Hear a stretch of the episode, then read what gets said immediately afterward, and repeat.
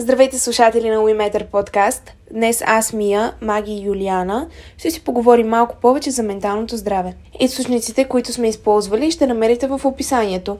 Не ги споменаваме по време на епизода, за да не прекъсваме слушателския поток. В следващите епизоди очаквайте да разгледаме как менталното здраве се отразява на храненето, тренировките и използването на социалните мрежи.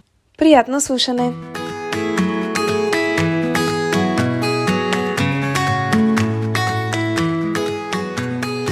Темата за менталното здраве набира широка популярност в днешно време. Може би благодарение на света, в който живеем и начина ни на живот. Менталното здраве включва емоционалното ни, психологическото и социалното ни състояние. И то е нещо изключително важно, защото влияе на начина по който възприемаме света около нас, себе си, собствения си живот. Докато преди тази тема е била, може би, табу и се е приемала за слабост, това да говори за менталните си проблеми, сега е нещо напълно нормално.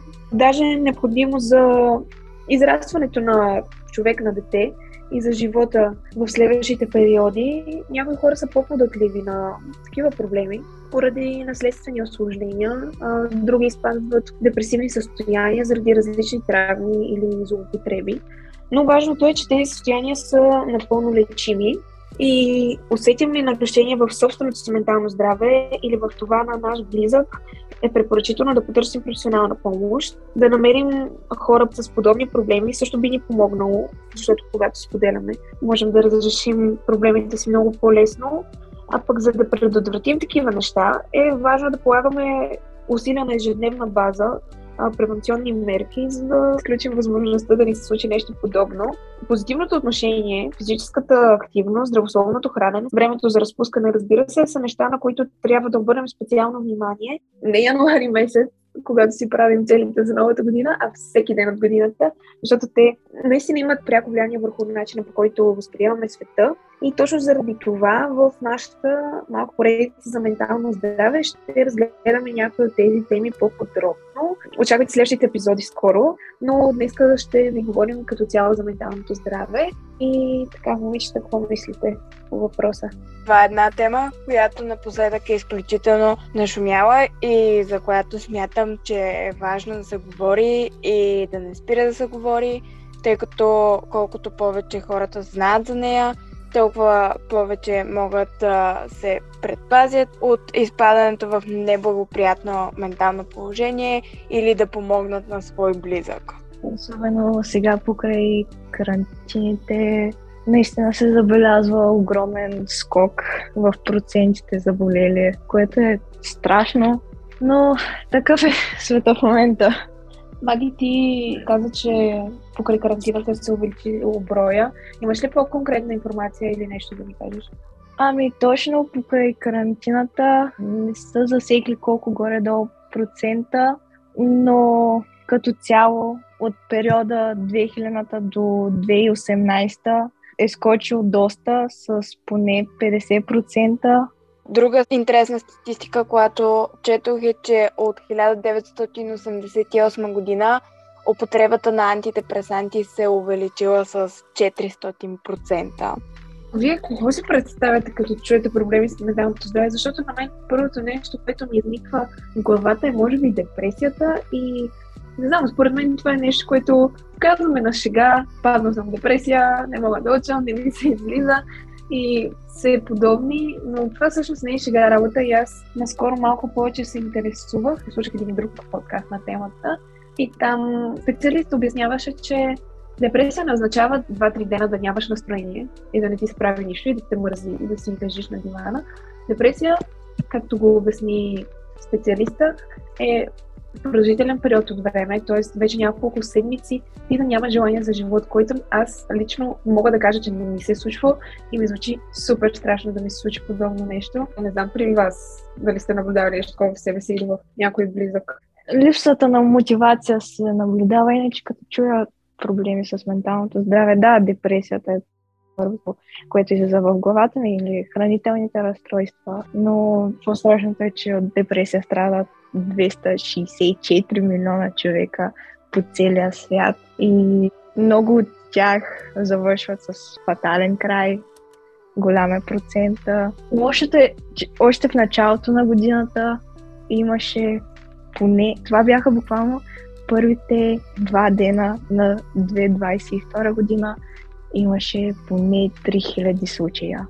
Известна статистика е, че един човек се самоубива заради депресия или подобно състояние на всеки 40 секунди. Аз само като ги слушам тези данни ми действа един вид като превентивна а, мерка. Наистина звучи, звучи много стряскащо. Аз лично като цяло се опитвам да имам много позитивен поглед на живота. Даже може би е свръхпозитивен. Хората понякога ми се чуват как винаги съм толкова, не знам, усмихната. Първия признак, че си позитивен, но то не е само това. Той цялата нагласа е един вид да имаш вяра и надежда. Според мен, като тази статистика, тя е изключително известна, особено напоследък. Хората, това, което си дават за цел е просто да не влязат в тези 40 секунди. А, това дава като една рамка, която ти помага да се движиш напред, което е ценно.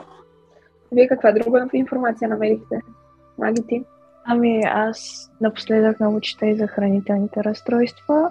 Хареса ми това, че особено в 2021 им се обърна доста голямо внимание и хранителните разстройства са толкова често срещани в азиатските страни, защото мисля, че всички знаем колко високи са стандартите им за красота там и Япония се нарежда на първо място по най-голямото разпространение на хранителни разстройства в Азия. Ако не се лъжа, в Япония точно е така наречената гора на, не на самоубийството, на самоубийците май, не знам, Suicide Forest е нали, на английски и хората отиват там за да се самоубият. И това е ужасно. Представете си, вие сте с детето си, разхождате се за тази гора и изведнъж ще видите тела на дървета с въжета около себе си. Това на мен звучи много стряскащо. И щом това, че казваш, че е страната с най-много хранителни разстройства. Въобще не ме очудва, честно казвам. Поред мен, като чуеш името, не мисля, че това ще е най-подходящото място за разходка с детето ти. Да. Реално да. Реално да. Докато Австрия в Европа се нарежда също на едно от челните места. Като mm-hmm. процента е нещо от 2,5, обаче е много стара статистиката към 2013 така че няма, няма скорошни измервания. Може би точно заради това, според мен, са изключително важни за хората около нас и за самите ние да можем да разпознаваме ранните признаци на влушено ментално здраве, да можем да открием че нещо не върви в правилната посока. А какви всъщност са ранните признаци, освен липсата на мотивация, на настроение? Трудната концентрация, когато преди това си нямал толкова много трудности да се концентрираш, е нещо изключително показателно. Има един израз на английски, който е zoom out, т.е. ти буквално изключваш какво се случва пред теб и блееш някъде в небесата. Един вид, това е класически признак на влушено ментално здраве. Друго нещо, което може да се забележи от всички и което всъщност доста често индикира на приятели и познати, че трябва да ти обърнат внимание и да видят какво се случва с теб, е губенето на желание за правенето на каквото и да било, на каквито и да било извънкласни занимания, които преди са ти носили удоволствие и си ходил там с желание. Например, баскетбол или пиано. Всякакви занимания, които преди си обичал, но вече ти се виждат не толкова приятни и не уходиш с мотивацията, че отиваш да правиш нещо хубаво, а по-скоро става като задължение. Лошото е, че дори да разпознаваме тези признаци, много рядко хората всъщност търсят помощ и особено в по-бедните страни или не дори толкова бедните страни, процента, който когато хората получават помощ и третират своето заболяване е много малък, така че да. хората просто мисля, че опитват да се справят сами, когато това в някои случаи няма как да стане.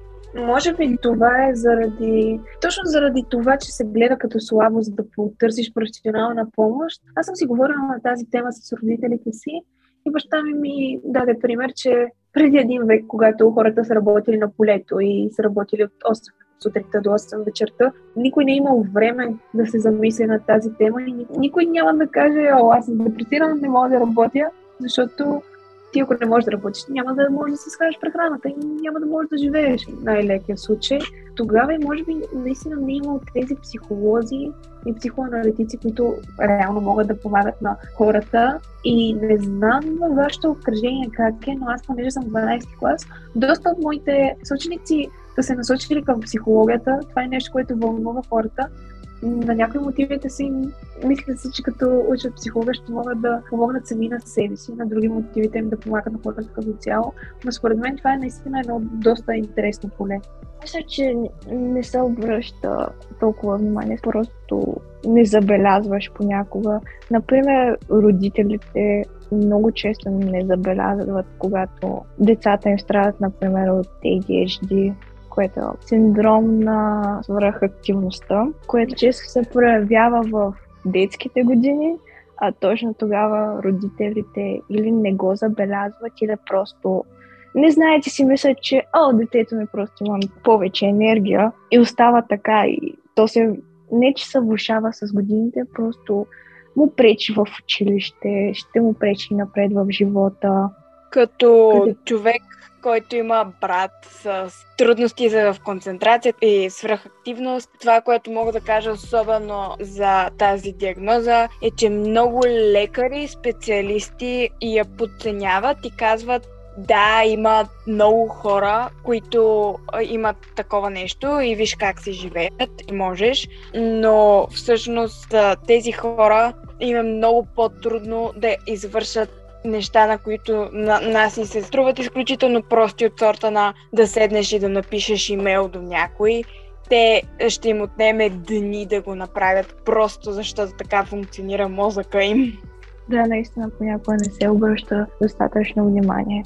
Да, точно заради това мисля, че е много важно да говорим на такива теми и следващите теми, които ще засегнем, ще бъдат за здравословното хранене и за тренировките, които, както казахме в началото, са начини на превенция от такива състояния и проблеми с ментално здраве, както обсъждахме до сега. Така че мисля, че ще е доста интересно за вас, слушателите, и за мен лично, защото аз съм привърженик на нашия подкаст и си го слушаме редовно можете да очаквате още информация по темата. Ще се развие в следващите епизоди, както я каза, ще се засегне темата за здравословния начин на живот и как той помага за менталното здраве. Също ще засегнем една друга тема с социалните медии, защото знаем, че те също имат много голям отзвук на това как ние се чувстваме и как ни влияят. Благодаря, че слушахте и до скоро!